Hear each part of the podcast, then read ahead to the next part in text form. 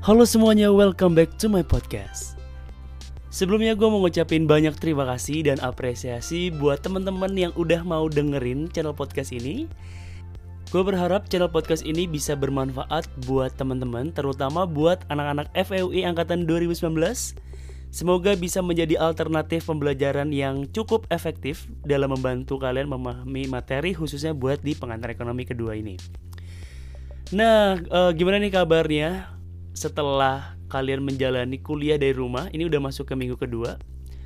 Uh, semoga aja kuliahnya tetap efektif dan kalian tetap dapat ilmunya. Pasti ini adalah experience yang unik ya, ketika kalian harus kuliah dari rumah menggunakan Skype atau metode apa pun. Well, pengalaman unik kuliah dari rumah uh, dan kalian juga harus berdiam diri di rumah, nggak bisa ketemu teman-teman.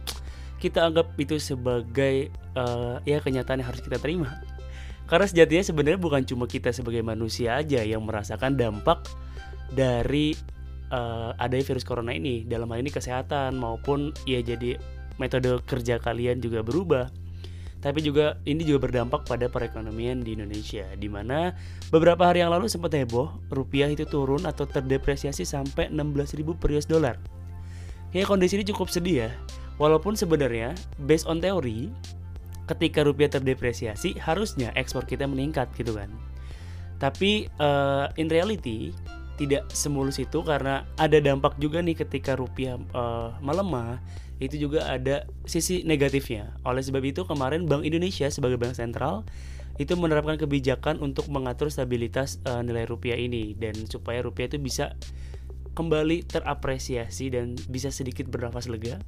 Nah kira-kira kenapa nih ketika rupiah terdepresiasi yang harusnya bisa mendorong ekspor tapi uh, bank sentral tetap mengintervensi? Mungkin di sini gue akan coba bahas beberapa hal yang bisa menjadi alasannya yang pertama dari segi uh, produksi, tidak semua barang dan jasa atau uh, kebutuhan kita di, di Indonesia atau ya di domestik itu bisa diproduksi oleh produsen dalam negeri. Ada beberapa barang yang kita masih harus impor. Nah, kalau misalnya rupiahnya melemah, berarti kan daya beli rupiah terhadap barang-barang luar negeri juga akan semakin turun. Dan itu tentu akan uh, apa ya?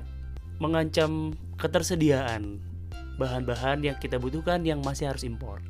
Selain itu untuk aktivitas produksi juga tidak semua input itu kita bisa sediakan di dalam negeri dan masih banyak input-input yang harus impor dari luar negeri.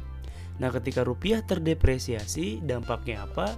Ya berarti input yang kita impor itu harganya menjadi relatif lebih mahal biaya produksi menjadi lebih mahal dan tentu bisa menghambat proses produksi. Dan ingat kalau misalnya proses produksi terhambat berarti kan si Q atau outputnya itu juga akan uh, terhambat produksinya sehingga pertumbuhan ekonomi juga akan terganggu. Seperti itu. Nah mungkin alasan kedua adalah ini berkaitan sama pembayaran angsuran hutang uh, luar negeri Indonesia. Kalau misalnya rupiahnya terdepresiasi alias rupiah semakin melemah, berarti untuk membayar angsuran hutang luar negeri Indonesia kita membutuhkan lebih banyak rupiah. Nah, misalnya awalnya satu dolar uh, kita bisa bayar dengan 10 ribu, tapi sekarang satu dolar kita harus mengeluarkan 16 ribu rupiah. Nah, tentu itu merugikan buat Indonesia dan ya seolah-olah angsuran hutangnya jadi lebih mahal seperti itu. Well mungkin itu sedikit pembahasan yang bisa gue berikan atas pertanyaan kenapa sih Bank Sentral harus mengintervensi pada saat rupiah atau suatu mata uang itu mengalami depresiasi yang mana itu positif buat ekspor seperti itu. Tapi kenapa rupiah harus kembali dikuatkan? Nah, untuk di episode kali ini, gue akan melanjutkan pembahasan kita untuk uh, PowerPoint dari MenQ. Kita akan masuk ke chapter 32. Buat teman-teman yang belum punya uh, PowerPoint ya, sekarang siapin dulu. Gue udah taruh di, kalian bisa akses di bit.ly slash ngasismal ngasih small hurufnya kecil semua tanpa tanda seru Oke, okay? di situ udah ada uh, eh, PPT dari MenQ-nya. Kalian silahkan buka untuk chapter ke-32. Nah, buat teman-teman yang udah nyiapin PowerPoint-nya, jangan lupa untuk menyiapkan kertas dan alat tulis. Karena di chapter 32 ini bakal ya cukup banyak kurva. Dan karena kita melalui media podcast, jadi ya gue akan coba untuk membantu teman-teman mengarahkan dalam menggambar kurvanya. Dan sebenarnya untuk di chapter 32 da, especially buat semua sih sebenarnya buat semua uh, materi setelah UTS ini akan banyak analisis menggunakan kurva ini. Jadi kalian harus benar-benar paham dan harus banyak latihan untuk menganalisis kurvanya. Di chapter ke-32 ini ada tiga hal penting yang akan kita bahas. Yang pertama kita akan kembali lagi membahas tentang loanable fund market. Nah kemudian nanti juga kita akan bahas tentang exchange market atau pasar mata uang di mana kedua hal ini akan berhubungan dan akan dihubungkan oleh yang namanya net capital outflow. Jadi bagaimana si arus modal itu bisa mempengaruhi loanable fund dan arus modal itu juga memiliki pengaruh terhadap uh, nilai tukar dari suatu negara. Nah ini sebenarnya uh, bisa banget kalian gunakan sebagai analisis di tengah virus corona ini. Dan nanti juga kalian bisa menjawab nih kira-kira kenapa sih ketika ada corona ini rupiah bisa terdepresiasi sampai 16.000. Nah, seru kan? Selain itu, konsep-konsep ini juga kalian bisa gunakan ketika kalian mau mencoba menganalisis uh, apa yang terjadi sebenarnya di krisis moneter tahun 98 dan juga di uh, krisis ekonomi di Amerika pada tahun 2008 itu. Ini ada kaitannya. Well, sebenarnya ya intinya dengan konsep-konsep ini kalian juga nanti bisa menganalisis kira-kira kenapa sih kondisi sosial ekonomi terus kondisi politik kemudian uh, suatu kebijakan pemerintah itu bisa berdampak pada nilai tukar. Bukan cuma pemerintah domestik tapi juga pemerintah luar negeri. Kenapa ketika Amerika terjadi bla bla bla atau ketika China atau Jepang terjadi bla bla bla itu ada dampaknya terhadap nilai tukar rupiah? Nah kalian bisa mencoba untuk uh, menganalisis lewat konsep-konsep ini Oke, kita langsung masuk ke PowerPoint ya. Silahkan dibuka PowerPointnya. Kita masuk ke slide kedua mungkin ya, atau langsung ke slide ketiga aja. Nah, untuk di uh, slide ketiga atau di bagian pertama ini, kita akan bahas mengenai loanable fund market dulu. Kita review lagi. Ingat di loanable fund market atau di pasar dana pinjaman tentu ada yang namanya supply, ada yang namanya demand. Supply dari dana yang siap untuk dipinjamkan atau dana loanable itu dari mana? Tentu dari saving. Nah kita review lagi saving itu dapat dari mana? Savingnya itu merupakan national saving alias penjumlahan dari private saving ditambah dengan public saving alias Y minus C minus T itu sama dengan private saving ditambah dengan tax minus G itu adalah public saving dan mereka dijumlahkan menjadi national saving alias sisi supply atau supply side untuk loanable fund market dan kemudian sisi demandnya ada investment dan juga di sini ada yang namanya NCO. Jadi kalau misalnya kita turunkan dari persamaan GDP untuk expenditure approach itu kan ada Y sama dengan C plus I plus G plus NX. Kita pindah ruaskan C dan G-nya menjadi Y minus C minus G which is itu adalah national saving sama dengan I plus NX. Dan di chapter 31 kemarin kita udah bahas kalau NX itu sama dengan NCO. Alasannya mungkin gue akan review sedikit. Ketika misalnya NX kita meningkat, maka NCO kita juga akan meningkat. Kenapa? Karena ketika ekspor ketika misalnya kita melakukan ekspor, atau kita menjual barang ke luar negeri, nah orang luar negeri sebagai pembeli itu bisa membeli kita atau membayarnya dengan memberikan aset. Nah, ketika kita memiliki aset luar negeri artinya terjadi yang namanya capital outflow. Atau misalnya Indonesia ekspor ke Jepang.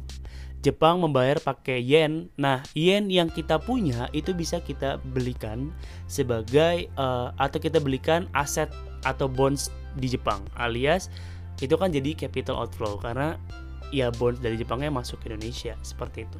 Ingat ya outflow atau inflownya itu bukan dilihat dari asetnya, tapi dilihat dari modalnya si uangnya itu. Ketika kita beli bonds ke luar negeri, oke, okay, berarti kan modalnya tadi, uangnya tadi itu kita belikan aset dalam hal ini bonds di Jepang. Kemudian kan bondsnya masuk kan, alias kita megang aset gitu. Nah itu dikatakan capital outflow. Nah, di sini persamaannya baik lagi. Untuk di supply side-nya ada saving, kemudian demand side-nya ada investment plus NCO. Di sini juga di state bahwa a dollar of saving can be used to finance. Jadi setiap uang yang tersedia dari sisi supply itu bisa kita gunakan untuk dua hal. Yang pertama, kita bisa membeli aset domestik atau domestic capital. Dalam hal ini investment. Kemudian juga selain itu kita juga bisa gunakan sisa uangnya ini digunakan untuk NCO atau untuk membeli aset di luar negeri. Nah, kalau misalnya kita pindah ruaskan CI-nya jadi saving investment, saving minus investment sama dengan NCO. Alias selisih dari atau saving investment gap. Kalau misalnya saving minus investmentnya positif alias dana yang tersedia di sisi supply-nya itu lebih banyak daripada yang dibutuhkan untuk domestic investment, maka sisanya itu akan dilakukan atau akan dilarikan ke luar negeri. Dibelikan aset luar negeri sehingga terjadi capital outflow. Maka NCO-nya juga akan positif. Begitupun sebaliknya ketika saving minus investmentnya nilainya negatif atau dana yang tersedia di dalam negeri itu lebih sedikit dibanding yang dibutuhkan untuk investasi domestik, maka itu akan menarik capital dari luar negeri masuk sehingga akan mempengaruhi supply-nya. Seperti itu. Itu simple equation-nya dulu untuk di loanable fund market.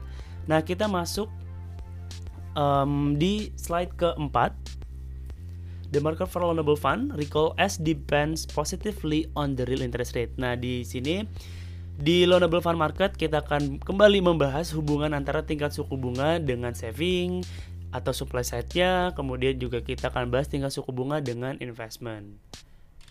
Terus, what about NCO? Nah, kemarin kita udah bahas kalau misalnya investasi itu berkorelasi negatif dengan tingkat suku bunga di mana ketika suku bunganya makin tinggi cost of investmentnya juga akan semakin mahal sehingga investasinya akan semakin sedikit. Nah, begitupun dengan tingkat suku bunga. Dalam hal ini, ketika tingkat suku bunganya semakin tinggi, maka harapan pengembaliannya kan akan semakin tinggi. Sehingga akan menarik investor atau orang-orang yang punya uang nih. Dalam ini orang yang punya uang ya. Misalnya tingkat suku bunga di Indonesia itu lebih tinggi dibanding di Malaysia. Berarti kan uh, ini juga akan berpengaruh pada uh, interest rate di bondsnya kan misalnya. Oke, interest rate di bondsnya berarti juga akan lebih tinggi daripada interest rate bonds di Malaysia seperti itu. Itu akan menarik investor itu untuk membeli bonds di dalam negeri atau bonds di Indonesia. Dengan demikian, itu akan terjadi yang namanya fenomena capital inflow. Oleh karena itu bisa kita simpulkan bahwa ketika tingkat suku bunga di suatu negara itu semakin tinggi, maka akan menarik yang namanya capital inflow karena investasi di negara tersebut itu akan memberikan harapan atau ekspektasi penerimaan yang lebih tinggi. Gitu kan. Dan ketika inflow-nya semakin meningkat, artinya net capital outflow-nya itu akan turun karena ingat capital out, net capital outflow adalah capital outflow dikurangi capital inflow. Ketika inflow-nya meningkat, maka net capital flow-nya akan turun. Sehingga dapat disimpulkan bahwa net capital outflow itu berkorelasi negatif dengan tingkat suku bunga.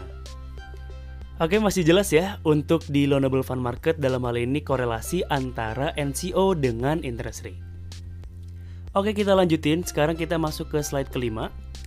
Tadi kan kita udah bahas nih, uh, sorry slide ke-6 Tadi kita udah bahas kalau misalnya di sisi supply-nya itu saving itu berkorelasi positif dengan tingkat suku bunga Sementara untuk investment dan NCO itu kedua-duanya berkorelasi negatif dan uh, untuk sisi demand side-nya atau demand uh, ya demand side dari loanable fund itu itu bisa digunakan untuk investasi dan untuk uh, net capital outflow seperti itu. Dan kalau kita gabungkan berarti menjadi kurva yang ada di slide ke-6 itu di mana di situ ada keseimbangan antara saving sama dengan I plus NCO dan menghasilkan tingkat suku bunga keseimbangannya di R1.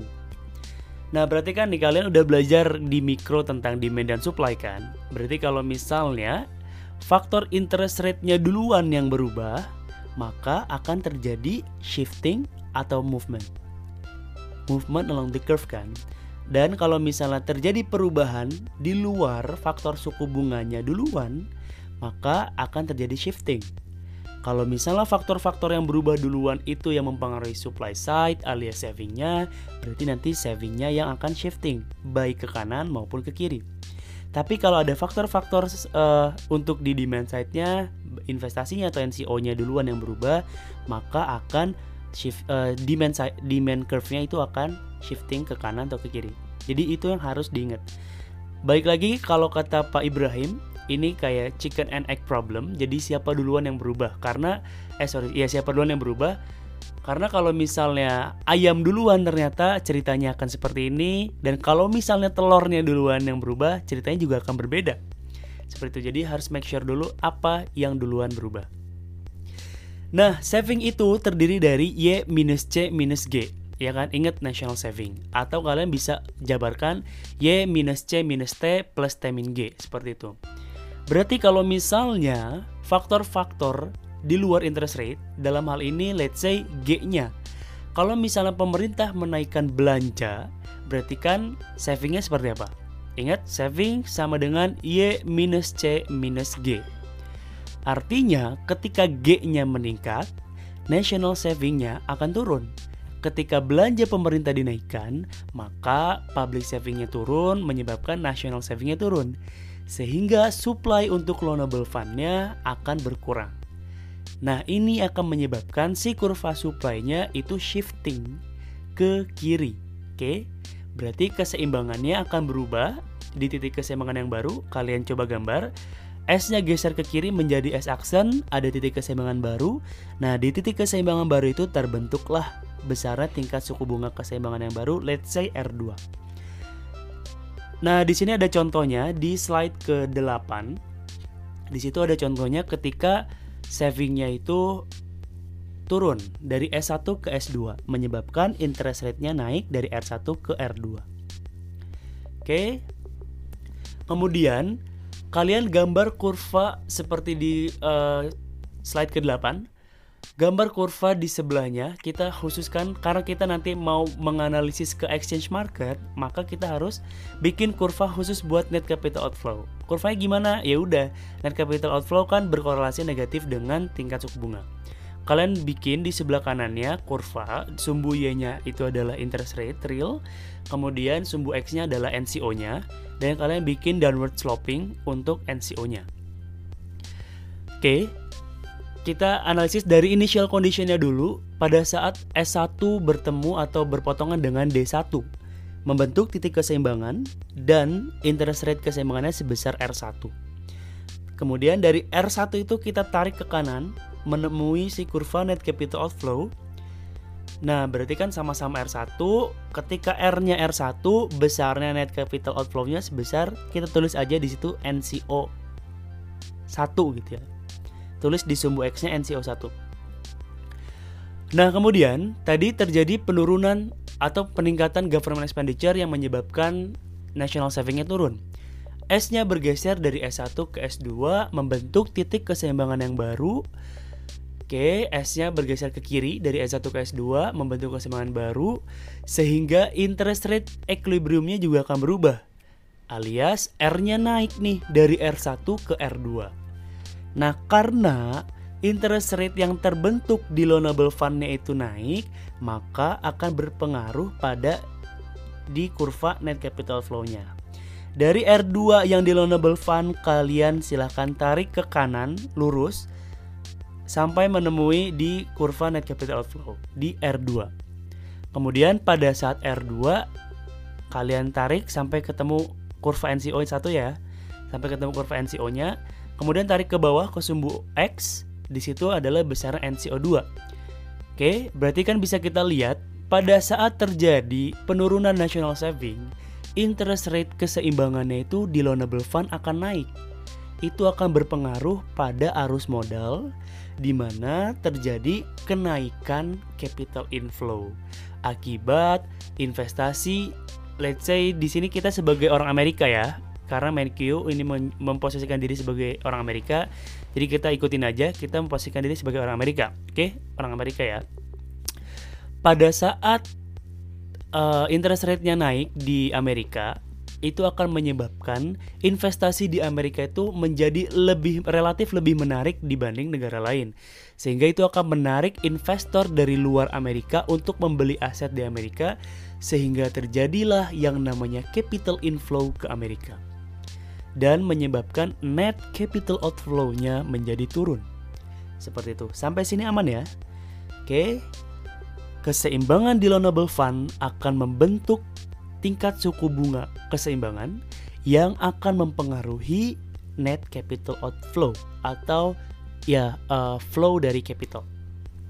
Pada saat savingnya turun, oke, okay, kurva savingnya bergeser dari kiri eh dari S1 bergeser ke kiri ke S2 menyebabkan equilibriumnya berubah, interest rate-nya naik dari R1 ke R2 dan kenaikan interest rate tersebut juga terjadi untuk di NCO uh, eh, curve-nya.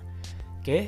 NCO-nya uh, sorry, interest rate-nya naik dari R1 ke R2 menyebabkan capital inflow-nya naik sehingga net capital outflow-nya menjadi turun. Sampai sini aman ya, bisa dimengerti. Kalau misalnya masih kurang jelas, kalian bisa ya playback aja, rewind, oke? Okay?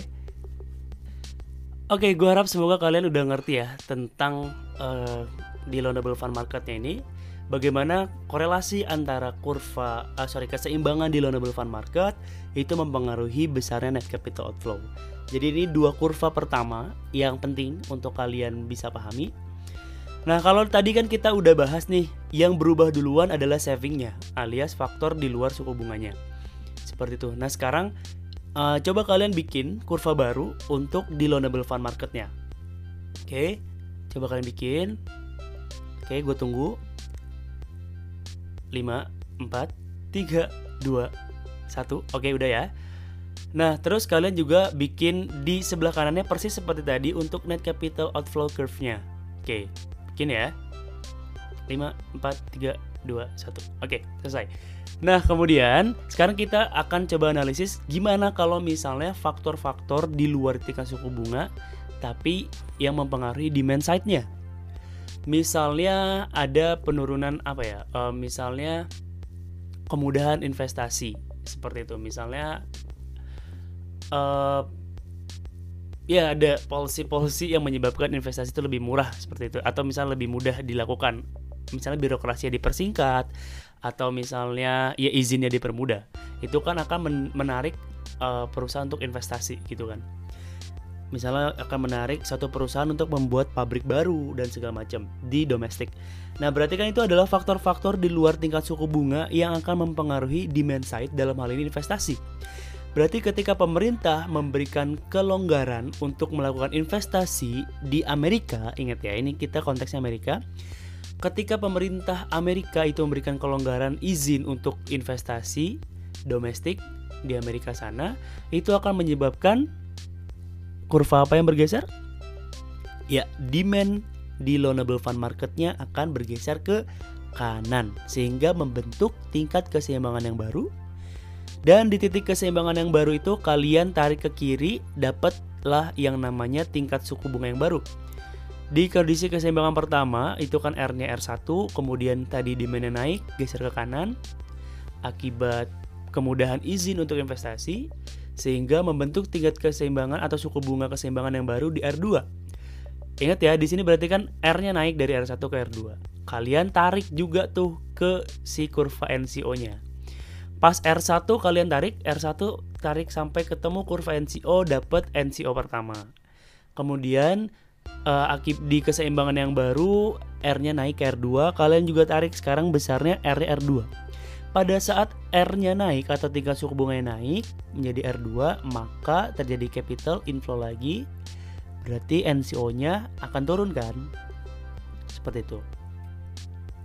Ya udah, udah bisa kan? Nanti kalian untuk kasus uh, interest rate-nya turun atau ya kalian silakan analisis sendiri ya kalian coba-coba aja gimana kalau misalnya pemerintah itu menaikkan budget surplusnya berarti kan national savingnya itu akan bertambah berarti S ke kanan atau misalnya bisa juga investasinya itu terhambat jadi uh, D-nya itu geser ke kiri Itu kalian tergantung nanti konteksnya apa ya. Seperti itu.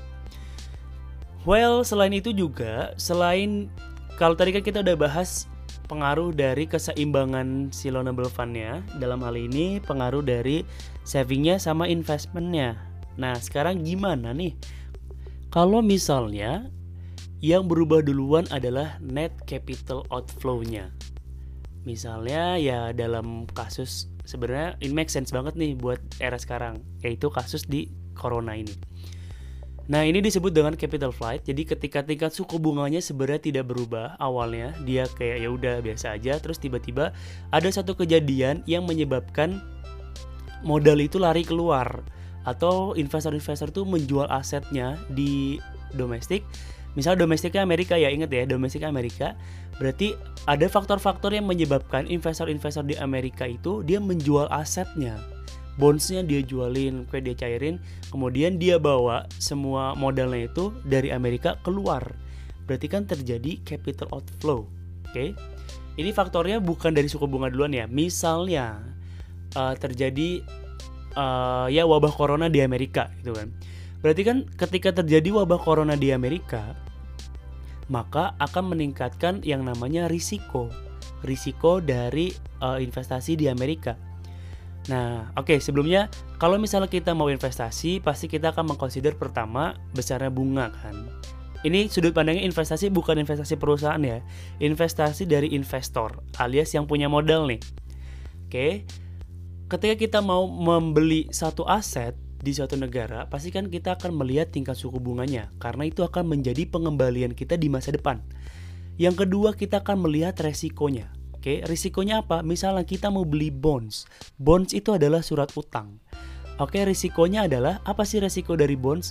Ya, utang kita nggak bisa dibayar sama ya yang mengeluarkan bonds tadi alias default. Seperti itu. Nah, ketika terjadi corona ini, itu kan akan menyebabkan pendapatan si perusahaan juga turun kan? Berarti kan ada kemungkinan si perusahaan itu untuk tidak bisa membayar atau tidak bisa melunasi utang-utang itu lebih besar. Sehingga itu yang disebut dengan risiko defaultnya itu semakin tinggi.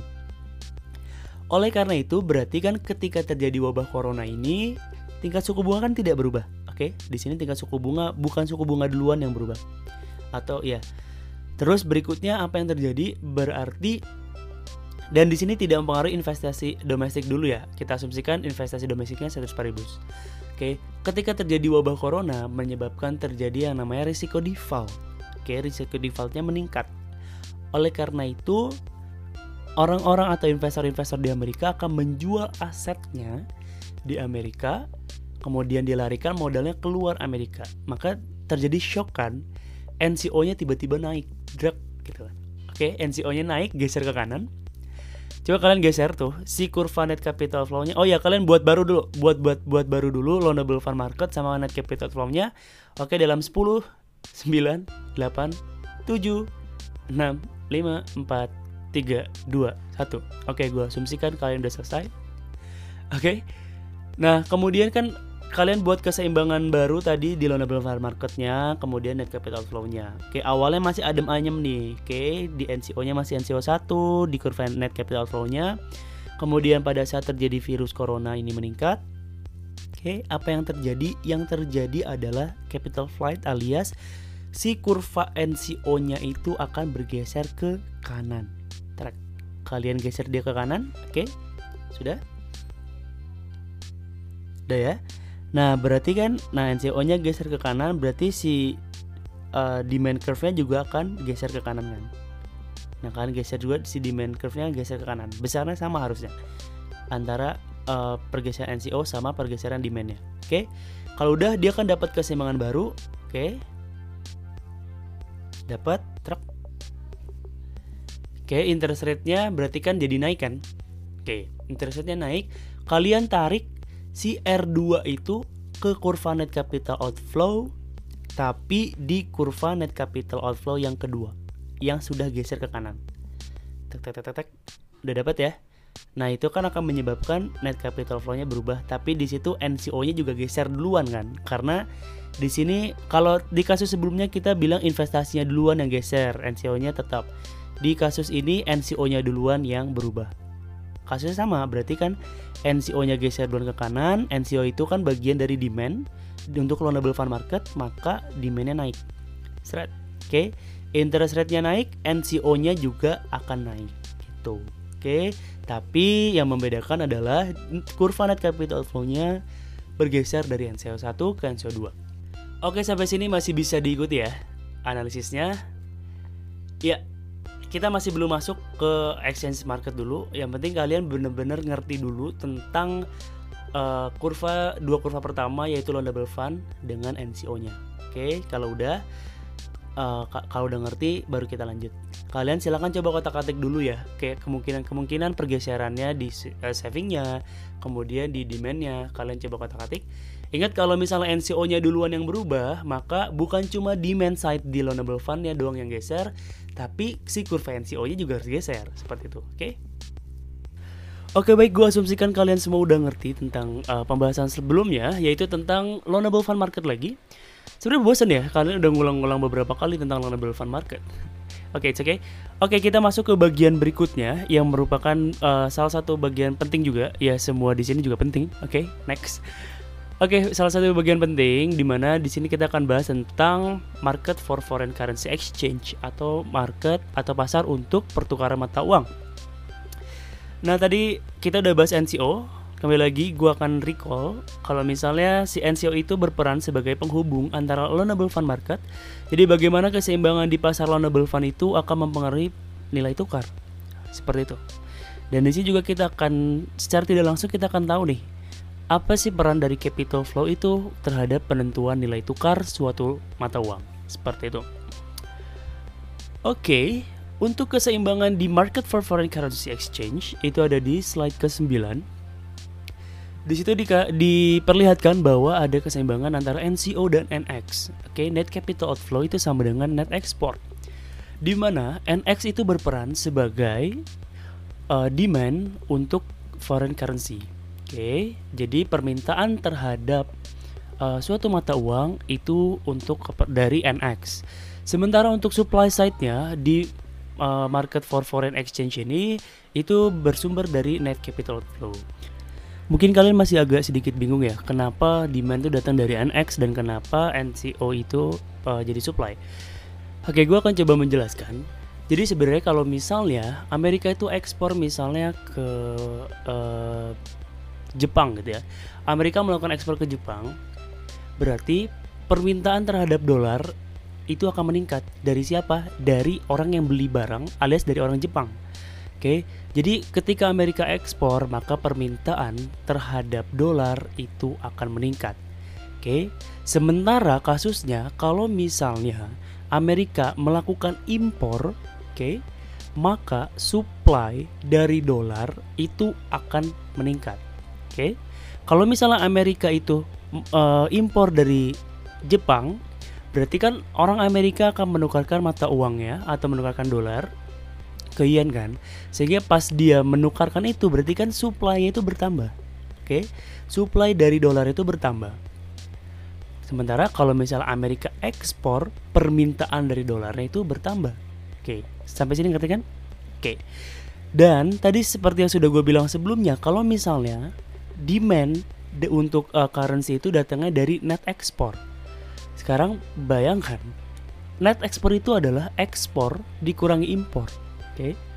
Berarti kalau besar NX itu adalah net demand untuk currency. Iya kan? Kalau berarti NX-nya positif, artinya apa? Permintaannya tuh naik. Kenapa? Karena ekspornya lebih besar daripada impor. Di mana ketika ekspor, permintaan terhadap dolar yang meningkat, pas impor supply-nya itu meningkat. Jadi kalau di NX itu kita dapat net demand-nya. Oke. Okay? Kalau NX-nya positif berarti kan demand-nya lebih besar daripada supply-nya. Ya kan? Berarti netnya itu ya udah itu adalah demand-nya. Begitupun kasusnya kalau di NCO. Oke. Okay? Ketika terjadi capital outflow. Sekarang bayangkan capital outflow dari Amerika. Artinya apa?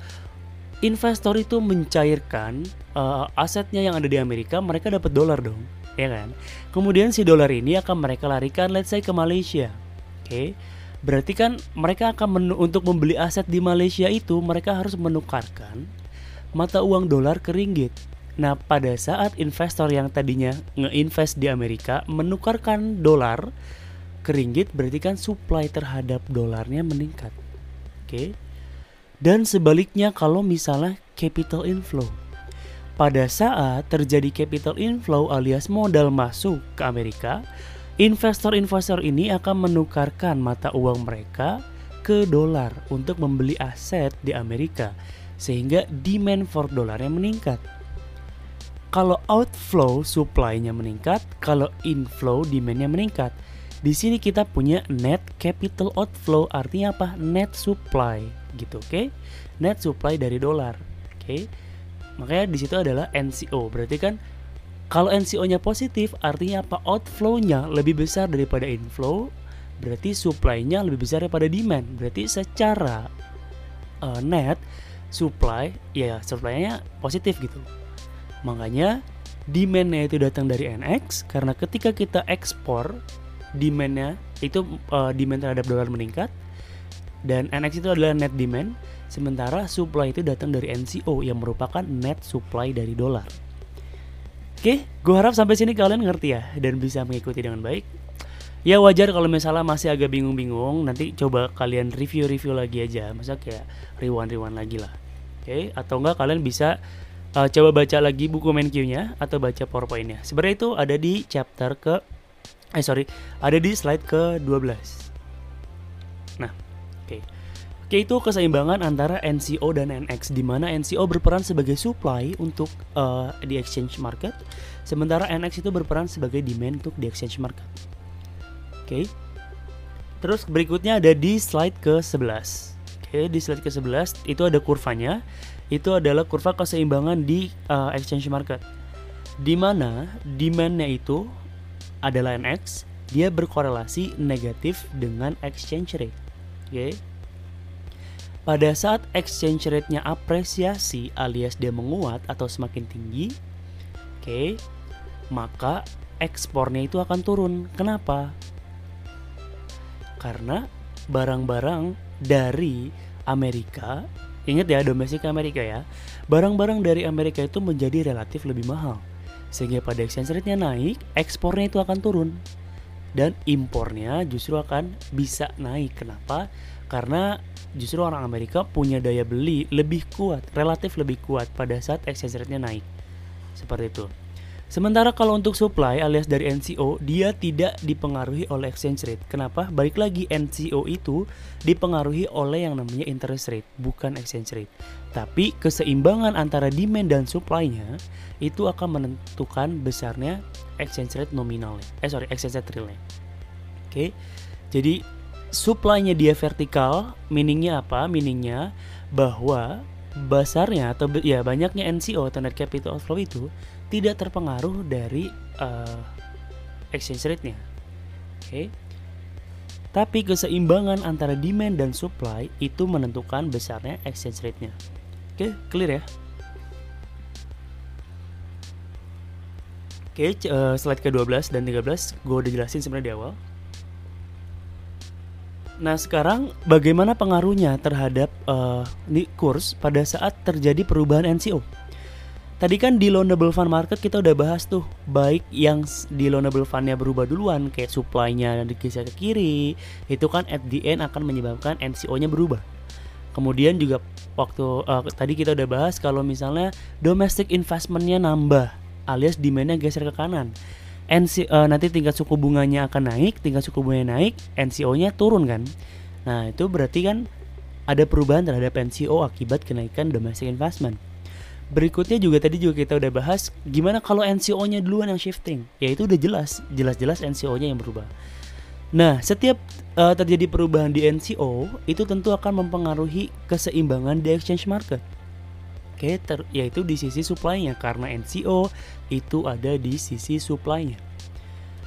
Nah, pada saat NCO-nya berkurang, oke, baik lagi ya. Ingat ya. Di sini uh, dia akan kalau di kurva exchange market itu kan sumbu y-nya adalah exchange rate. Berarti dia akan movement along the curve kalau exchange rate-nya yang berubah. Oke. Okay? Sementara kalau misalnya yang berubah interest rate itu kan nanti akan mengubah NCO. Makanya di sini NCO-nya akan shifting. Oke, karena faktor selain exchange rate. Nah, oke. Pada saat terjadi penurunan NCO alias inflow-nya meningkat, berarti net capital outflow-nya turun kan? Itu akan menyebabkan si kurva supply di exchange marketnya itu akan bergeser ke kiri. Kenapa? Karena net supply-nya turun. Oke, pada saat inflow justru kan di uh, sorry jangan gitu deh. Pokoknya net supply-nya dia turun. Oke, pada saat inflow NCO-nya geser ke kiri, supply-nya geser ke kiri. Oke, dari S1 ke S2 yang menyebabkan exchange rate-nya mengalami apresiasi dari S1 ke E2. Begitu. Oke. Bisa dipahami ya? Begitupun sebaliknya. Oke, kita recall deh tadi. Tadi kasusnya adalah kalau misalnya sekarang kita misalkan pemerintah menambah uh, mengurangi belanjanya alias budgetnya budget surplusnya diperbesar ketika pemerintah mengurangi belanjanya alias G-nya akan turun. Oke. Okay? G-nya turun, public savingnya naik, national savingnya naik. Kalau national savingnya naik, berakibat pada supply di loanable fund itu akan bergeser ke kanan. Membentuk titik keseimbangan baru, nih kalian sambil gambar ya. Membentuk titik keseimbangan baru, interest rate-nya turun dari R1 ke R2. Oke. Kemudian kalian tarik ke kurva NCO yang di sebelah kanannya. Oke, tarik. Pada saat R1 NCO-nya NCO1. Kemudian tadi kan tingkat suku bunganya turun dari titik keseimbangan baru di loanable fund itu kalian tarik ke kanan sejajar ya pokoknya tarik ke kanan sejajar lurus sampai ketemu kurva NCO-nya. Terus tarik ke sumbu X-nya dapat NCO ke 2. Di situ kan terjadi perubahan dari NCO1 bertambah ke NCO2 akibat interest rate-nya turun kan. Nah, terus kalian gambar di persis di bawah pokoknya sejajar lurus di bawah kurva NCO-nya kalian gambar kurva exchange market-nya. Oke. Kemudian dari NCO1 kalian tarik ke bawah lurus bikin kurva NCO1 bikin garis vertikal. Udah? Oke. Kemudian kan tadi NCO-nya bertambah kan. Nah, berarti dari uh, di kurva NCO-nya yang titik NCO kedua, oke, okay, NCO 2 kalian tarik ke bawah vertikal ke uh, kurva exchange market, habis itu kalian buat supply yang kedua. Seret, tarik lurus. Ya kurang lebih sama kayak di uh, slide nomor ke uh, slide ke-15, cuma kita balik S2 sebagai S1, S1 sebagai S2 ya, karena tadi kasusnya NCO-nya nambah. Oke? Okay? Oke okay kan? Nah, berarti di situ ada peningkatan supply akibat NCO-nya geser ke kanan. Oke. Akibat NCO geser kanan. Dan apa yang terjadi? Kalian tadi buat titik keseimbangan pada saat NCO-nya NCO pertama, tingkat exchange rate-nya sebesar S1. Oke. Kemudian NCO-nya geser ke kanan. Oke. Membentuk keseimbangan yang baru, exchange rate-nya mengalami depresiasi alias lebih kecil daripada E1. Oke, ini bukan yang di slide 15 ya. Ini kalian gambar sendiri, oke? Kalau di slide 15 kan kasusnya NCO-nya geser ke kiri. Tapi kalau yang tadi kita sebutkan itu adalah kasus pada saat NCO-nya geser ke kanan. Akibat dari apa? Akibat dari government spending-nya turun. Oke, gue review. Pada saat government spendingnya turun, oke kalian perhatikan di loanable fund market, pada saat government spendingnya turun menyebabkan public savingnya meningkat. Ketika public savingnya meningkat, national savingnya meningkat. Sehingga supply untuk loanable fundnya meningkat. Alias supply loanable fundnya bergeser ke kanan dari S1 ke S2 membentuk titik keseimbangan oke yang baru sehingga dapat kita lihat bahwa interest rate-nya mengalami penurunan dari R1 ke R2. Dah. Kemudian kita tarik ke kurva sebelah kanan di kurva NCO-nya. Pada saat R-nya R awal atau initial condition-nya, pada saat R-nya R1, NCO-nya sebesar NCO1. Oke. Kemudian interest rate-nya kan turun. Oke, akibat keseimbangan dalam double fund, interest rate-nya duluan kan yang turun. Bukan NCO-nya, oke? Bukan NCO-nya duluan, tapi interest rate-nya duluan yang turun. Interest rate-nya duluan turun berarti dia movement along the curve menyebabkan NCO-nya bertambah. Kenapa? Pada saat interest rate realnya turun, maka less insentif buat investor untuk membeli aset domestik. Sehingga dia akan cari atau modalnya itu akan keluar. Oke. Udah? Nah, pada saat NCO-nya bertambah, kita analisis ke bawah ke exchange market. Pada saat NCO-nya NCO pertama, keseimbangannya terbentuk di titik pertama dengan exchange rate real senilai E1 Kemudian tadi karena NCO-nya bertambah, maka kurva supply di exchange market itu akan bergeser ke kanan. Bergeser ke kanan, oke, okay. lurusin sama NCO2 yang di kurva NCO. Membentuk titik keseimbangan yang baru dan dapat kita lihat bahwa exchange rate mengalami yang namanya depresiasi. Oke. Nah, pada saat depresiasi Berarti kan di sumbu X-nya itu bisa kita tulis NX kan? It's okay kan? Berarti NX-nya itu akan bertambah. Kenapa? Karena pada saat depresiasi, barang dan jasa yang dijual oleh Amerika itu menjadi relatif lebih murah. Sehingga bisa mendorong ekspor dan NX-nya menjadi positif. Seperti itu. Oke? Berarti quantity demanded for dollar itu akan meningkat dan supply for dolarnya juga meningkat. Oke, itu tadi uh, bagaimana pengaruh dari loanable fund ke exchange rate. Nanti kalian coba analisis ya. Sekarang coba kalian bikin bagaimana jika si um, government spendingnya itu dinaikkan atau consumptionnya naik. Nah, ya udah tinggal kalian bikin kan. Berarti su, uh, savingnya akan bergeser ke kiri di loanable fund market. Oke okay, interest rate-nya naik. Kalau interest rate-nya naik NCO-nya movement along the curve tapi dia bergeser ke kiri. Sorry bukan bergeser. Movement ke kiri. Oke okay? karena interest rate-nya naik. Menyebabkan NCO-nya turun di exchange market NCO-nya geser ke kiri alias supply for exchange market yang geser ke kiri membentuk keseimbangan baru dan dapat kita lihat bahwa exchange rate-nya mengalami apresiasi.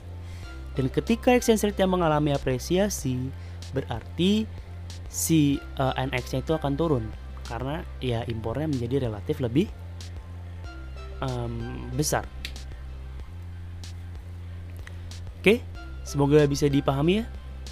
Nah sekarang kasus kedua itu gimana kalau misalnya capital flight kayak tadi kalau misalnya NCO-nya duluan yang berubah. Sebenarnya nggak usah khawatir, oke? Tadi kayak misal kasus corona ya. Pada saat terjadi kasus corona, itu akan menciptakan atau mendorong terjadinya capital flight atau ya udah si capital itu outflow. Padahal suku bunganya lagi adem ayem, kemudian karena ada corona meningkatlah resiko defaultnya sehingga orang panik. Akhirnya dia jual asetnya di Amerika, kemudian terjadi capital outflow. Seperti itu. Makanya kurva NCO-nya akan geser ke kanan. Ingat ya NCO itu outflow minus inflow. Pada saat outflow-nya meningkat pada saat tingkat suku bunga tetap berarti NCO-nya akan geser ke kanan. Oke? Okay. NCO-nya geser ke kanan pada loanable fund market dia akan menggeser kurva demand-nya ke kanan. Oke? Okay. membentuk titik keseimbangan yang baru interest rate-nya naik Oke, coba kalian gambar. Dah, kalian tarik NCO, oh sorry, uh, interest rate yang kedua, interest rate yang baru dari loanable fund tarik ke kurva NCO 2 yang tadi geser ke kanan.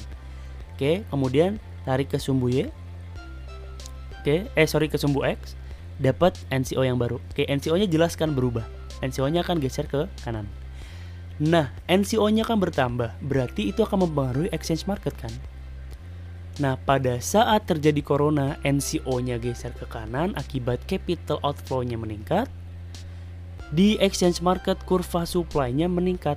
Oke, kenapa? Karena orang-orang investor yang tadinya invest di Amerika menukarkan dolar secara berjamaah seperti itu sehingga supply dolarnya meningkat di exchange market. Yang terjadi adalah pada saat supply dolarnya meningkat, yang divisualisasikan oleh NCO-nya geser ke kanan di kurva exchange market, supply-nya meningkat, exchange rate exchange rate-nya turun dari E1 ke E2 alias terdepresiasi. Nah, mungkin itulah yang bisa kita gunakan untuk menganalisis kayak kenapa uh, rupiah itu bisa terdepresiasi pada saat corona ini mulai apa ya mulai booming di Indonesia pada saat corona masuk langsung kan rupiah tuh terdepresiasi nah itu karena muncul kepanikan-kepanikan di pasar modal seperti itu dan ketika uh, capital outflow-nya tiba-tiba keluar atau ya capital flight atau meningkat itu menyebabkan ya supply terhadap rupiah itu jadi melonjak gitu karena orang itu jual asetnya di Indonesia dia dapat rupiah dia larikan ke luar negeri yang lebih safe oke okay? berarti kan dia akan menawarkan rupiah untuk ditukarkan dengan mata uang negara lain. Penawaran rupiahnya meningkat. Kalau di kurva exchange market, supply-nya geser ke kanan, si kurva vertikal tadi geser ke kanan, exchange rate-nya terdepresiasi. Nah, mungkin itu bisa sedikit menjawab problematika pengaruh dari corona itu terhadap ya rupiah yang terdepresiasi kemarin. Nah mungkin teman-teman juga pernah ingat kasus pada saat uh, dulu juga sempat booming waktu rupiah itu menembus angka 15.000 Oke, terus banyak yang menyalahkan pemerintah siapa siapa. Oke, mungkin ya gue uh, tidak membahas tentang pemerintahnya, tapi maksudnya kayak itu adalah suatu hal yang bukan pure salah pemerintah pemerintah banget gitu loh. Tapi uh, memang secara hukum uh, ekonomi ya hal tersebut terjadi bisa dikatakan wajar gitu. Kenapa? Coba kita lihat aspek dari aspek ekonominya. Ternyata pada saat itu the Fed itu menaikkan tingkat suku bunga secara konsisten. Oke, 25 basis point kalau nggak salah itu secara konsisten dinaikkan. Sekarang gini, kalau misalnya tingkat suku bunga di Amerika naik, oke, berarti investasi di Amerika menjadi relatif lebih interesting kan dibanding investasi di Indonesia karena ada kenaikan harapan pengembalian atas aset di Amerika. Sehingga ya terjadilah yang namanya capital outflow. Oke. Pada saat terjadi yang namanya capital outflow, tadi kita analisis di exchange marketnya, pada saat interest rate di Amerika itu meningkat, Nah ini juga sama ya, ini juga si NCO-nya geser ke kanan, oke? Kenapa? Karena yang berubah itu tingkat suku bunga luar negeri, bukan tingkat suku bunga Indonesia. Sekarang kita domestiknya Indonesia ya, ini kasusnya Indonesia. Oke. Okay? Ini NCO-nya bergeser ke kanan. Kenapa? Karena tingkat suku bunga di Amerika yang meningkat. Ini adalah faktor lain di luar suku bunga Indonesia, oke? Okay? Sehingga terjadilah yang namanya capital flight. NCO-nya geser ke kanan. Kalau NCO-nya geser ke kanan, maka supply untuk rupiah itu akan meningkat, oke? Okay? Karena banyak investor yang awalnya punya aset Indonesia, mereka jual dan mereka mendapatkan rupiah dan mereka mau convert si rupiah itu ke dolar untuk beli aset di Amerika. Oleh sebab itu apa yang terjadi? Ternyata yang terjadi kan supply rupiahnya meningkat. Nah, pada saat supply rupiahnya meningkat di uh, foreign di foreign exchange marketnya kalian bisa lihat supply-nya geser ke kanan, maka si rupiahnya akan terdepresiasi. Jadi secara hukum, secara alamiah itu akan berjalan seperti itu, gitu loh. Secara teoritis ya kemudian juga tidak selang berapa lama kan rupiah itu kembali menguat dari 15.000 kemudian perlahan naik ke 14.000 sampai ke 13.000 kalau nggak salah. Nah itu ternyata Bank Indonesia itu sebagai Bank Sentral Indonesia juga merespon kebijakan dari The Fed. The Fed itu Bank Sentral Amerika dengan cara ikut menaikkan tingkat suku bunga BI 7 days repo rate secara konsisten juga. Nah itu meminimalisir terjadinya outflow tadi sehingga si rupiah itu bisa relatif menjadi lebih stabil. Nah, seru kan? Di dengan menggunakan ini kita bisa menganalisis fenomena ekonomi secara global seperti itu. Nah, selanjutnya untuk di slide ke 20 nomor 23 itu di situ ada menjelaskan mengenai bagaimana dampak dari budget deficit versus investment incentive. Nah, sebenarnya ini kalian oh, kita udah bahas tadi di sebelum-sebelumnya. Kita jadikan contoh tapi untuk mempertajam analisis kalian, coba kalian buat lagi analisisnya menggunakan perangkat tiga kurva tadi di loanable fund market, kemudian kurva NCO dan juga kurva foreign exchange market. Dan di sini juga ada dampak dari trade policy. Trade policy, oke? Okay? Jadi kebijakan di perdagangan di yang di uh, slide ke nomor 24 ini yang di state itu ada tarif, import kuota sama voluntary export restriction atau ya hambatan ekspor. Nah, kalau misalnya tarif, tarif itu adalah a tax on import. Jadi ini biasanya seperti yang gue bilang di episode 1, tarif ini biasa dijadikan uh, apa ya? dianggap sebagai trans, extra transport cost gitu loh. Jadi ketika kita mau impor, misalnya kalau dia tarif impor, ketika orang Indonesia impor dari luar negeri, maka ketika barang tersebut mau masuk ke Indonesia itu harus bayar uh, akan dipajaki dulu. Oke, akan diberlakukan tarif sehingga harganya akan jadi lebih mahal. Itu. Dan ini akan mendisinsentif impor. Kemudian kalau impor kuota ya udah dibatasi jumlahnya. Oke. Nah, di sini di slide ke-25 ada an analysis of quota on cars from Japan. Jadi di sini bagaimana uh, si kebijakan kuota impor kuota impor mobil dari Jepang ini tidak akan berpengaruh kepada NCO, tapi dia akan lebih berpengaruh di foreign exchange marketnya aja. Kenapa? Baik lagi demand itu merupakan net export. Pada saat quote diberikan kuota untuk uh, impor mobil dari Jepang untuk uh, ke, ke Amerika, maka akan berdampak pada impornya. Amerika turun dong, karena kan dibatasi jumlahnya. Sehingga ya udah dia sesimpel akan menaikkan NX-nya seperti itu. Berarti kan impornya turun, berarti NX-nya relatif meningkat. Makanya demand di foreign exchange marketnya meningkat. Cuma dia tidak berpengaruh pada uh, si NCO-nya seperti itu. Nah, berarti kalau misalnya ada uh, impor kuota dari Jepang akan menyebabkan NX-nya meningkat dan exchange rate-nya meningkat atau apresiasi dari S1 ke E2. Seperti itu. Oh ya, tadi juga kita udah bisa nyimpulin nih kalau misalnya tadi kan dari loanable fund market, kemudian ke NCO, kemudian ke foreign exchange market. Berarti kita bisa simpulkan terdapat korelasi antara tingkat suku bunga domestik dengan exchange rate di mana korelasinya positif. Pada saat tingkat suku bunganya naik, maka exchange rate-nya juga akan apresiasi. Kenapa? Pada saat tingkat suku bunganya naik, capital inflow-nya akan naik sehingga NCO-nya akan turun. Pada saat NCO-nya turun, supply di foreign exchange market itu akan turun, menyebabkan exchange rate-nya terapresiasi. Tapi tidak berlaku sebaliknya, maksudnya tidak berlaku bahwa exchange rate berkorelasi positif dengan interest rate karena NCO tidak dipengaruhi oleh exchange rate. Oke, sekali lagi interest rate berpengaruh positif uh, berkorelasi positif dengan exchange rate tapi exchange rate tidak dapat dikatakan berkorelasi dengan interest rate gitu. Oke.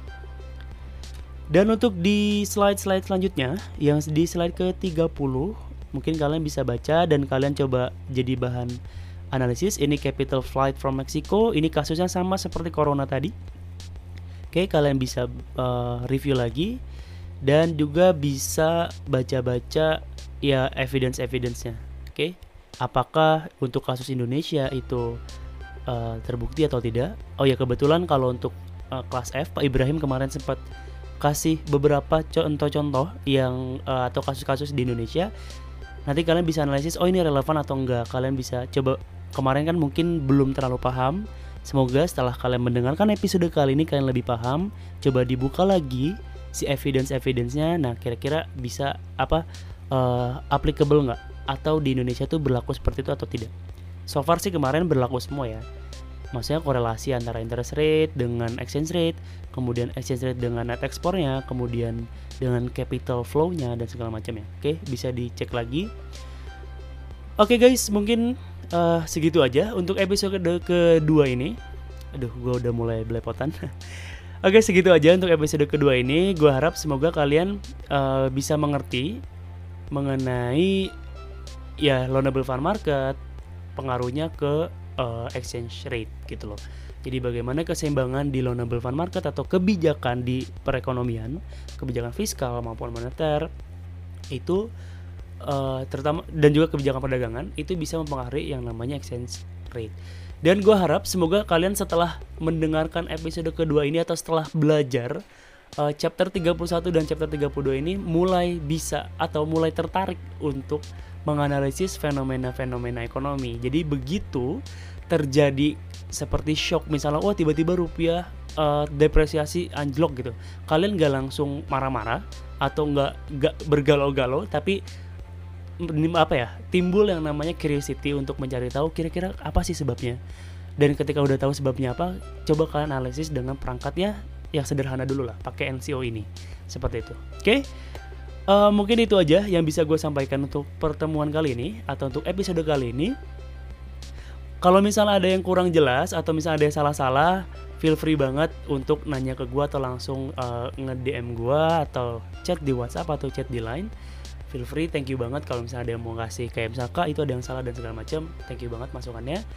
Dan semoga bisa dipahami dan bisa membantu kalian untuk uh, belajar.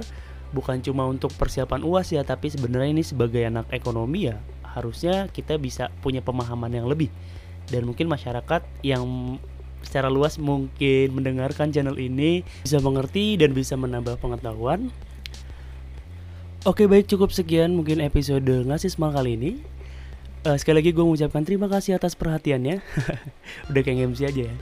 Oke terima kasih atas perhatiannya. Semoga bisa bermanfaat Dan gue minta maaf kalau misalnya ada kesalahan dan kekurangannya. Pokoknya gue doakan sekalian semua tetap sehat.